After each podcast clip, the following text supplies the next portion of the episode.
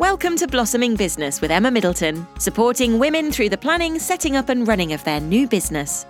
So, whether your business is just the seed of an idea or already established, join Emma as she shares her own experiences, gives you technical advice and tips, including the things to avoid, and chats to other women about their journeys of setting up successful businesses. Let's blossom together. Enjoy the episode. Hi, I'm Emma Middleton, founder of Emma Middleton Business Solutions, and welcome to episode number 13. This is just a bite sized episode this week, as it's a topic I really wanted to talk about, but it's a little one, and rather than it getting lost in another podcast, I thought I'd treat it to its own special slot.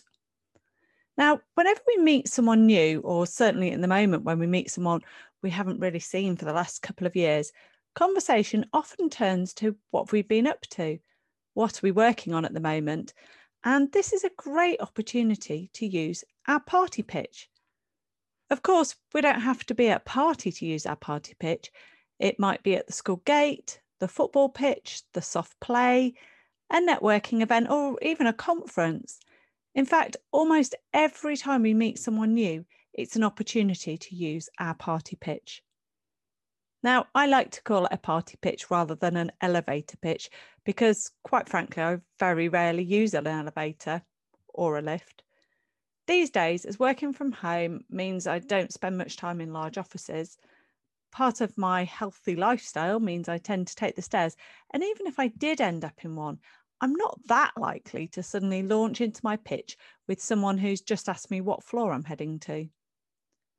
Now, a party pitch is something that we should rehearse and know off the top of our head, as it's a tool that always comes in handy when we meet someone new. It should be clear, concise, and well paced, but be careful not to make it too speedy, as it won't sound genuine. It might be that they're not interested in the products or services that we have on offer, but that doesn't matter, as they probably have contacts with people who would be, and building a network of people, either in person or on social media, is crucial for the expansion of any business. When I initially set up my bookkeeping business 13 years ago, I sent a letter to around 10 contacts explaining what it was I was going to do. And although I didn't get any work directly from them, over time my business was built with leads directly from those initial contacts.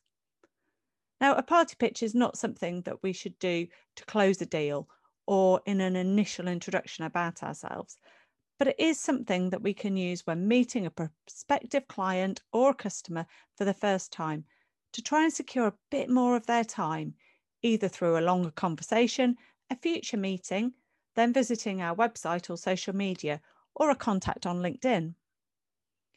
The length of your pitch is completely personal to you but I would recommend it should not be longer than 30 seconds and it should easily become part of the conversation with someone so they don't feel like they suddenly enter the dragon's den and are having a full sales pitch treatment. There should be opportunities for them to ask questions afterwards as part of that continued conversation, but we want to make sure that we include enough information to spark their interest and encourage them to make contact further. I've written and experienced lots of party pitches over the years, and some of the best ones are those who include a mini case study in them, including examples to explain the type of people they've helped and what the result of that help was. It can even be useful to have a couple of different examples to bring in, depending on who you're talking to. Others sometimes include a statistic that the person they're talking to will remember and then requote to other people. You can imagine their conversation when they repeat it to their colleague, friend, or partner that they've met someone today who told them something interesting. For example, they might have been told by a person who was working on new products to reduce our plastic use in the home that in the world, 1 million plastic water bottles are purchased every minute and less than 9% of them are recycled. That's a statistic that people will remember and then go on to talk about who told them that information. Humour can also be used, but personally, I find it a slightly risky approach as it's easy to get it wrong. And when you've not met someone before, it can be hard to judge their sense of humour, and therefore there is always a risk of causing offence.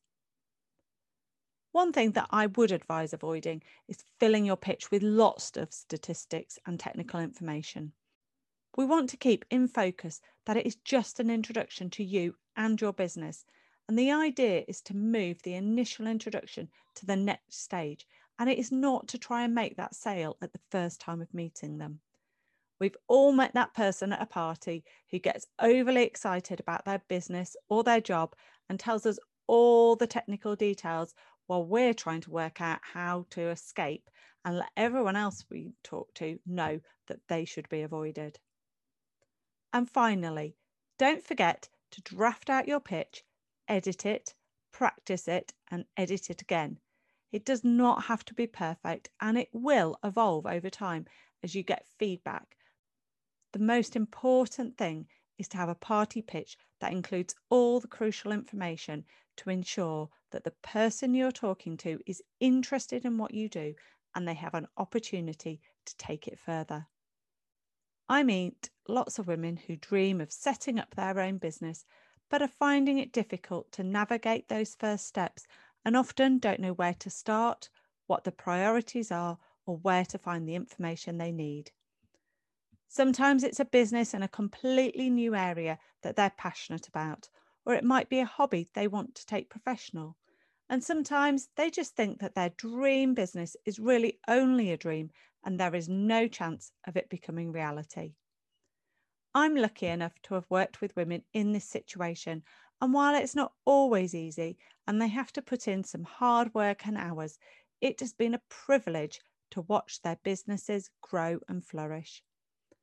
We all have at least one business in us, and my free guide will help you work out what yours is.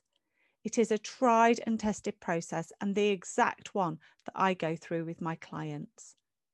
To download it, go to emmamiddleton.co or click on the link in the show notes. And, fi- and finally, if you like this podcast, then please hit subscribe and share it with just one friend who you think might find it interesting or useful.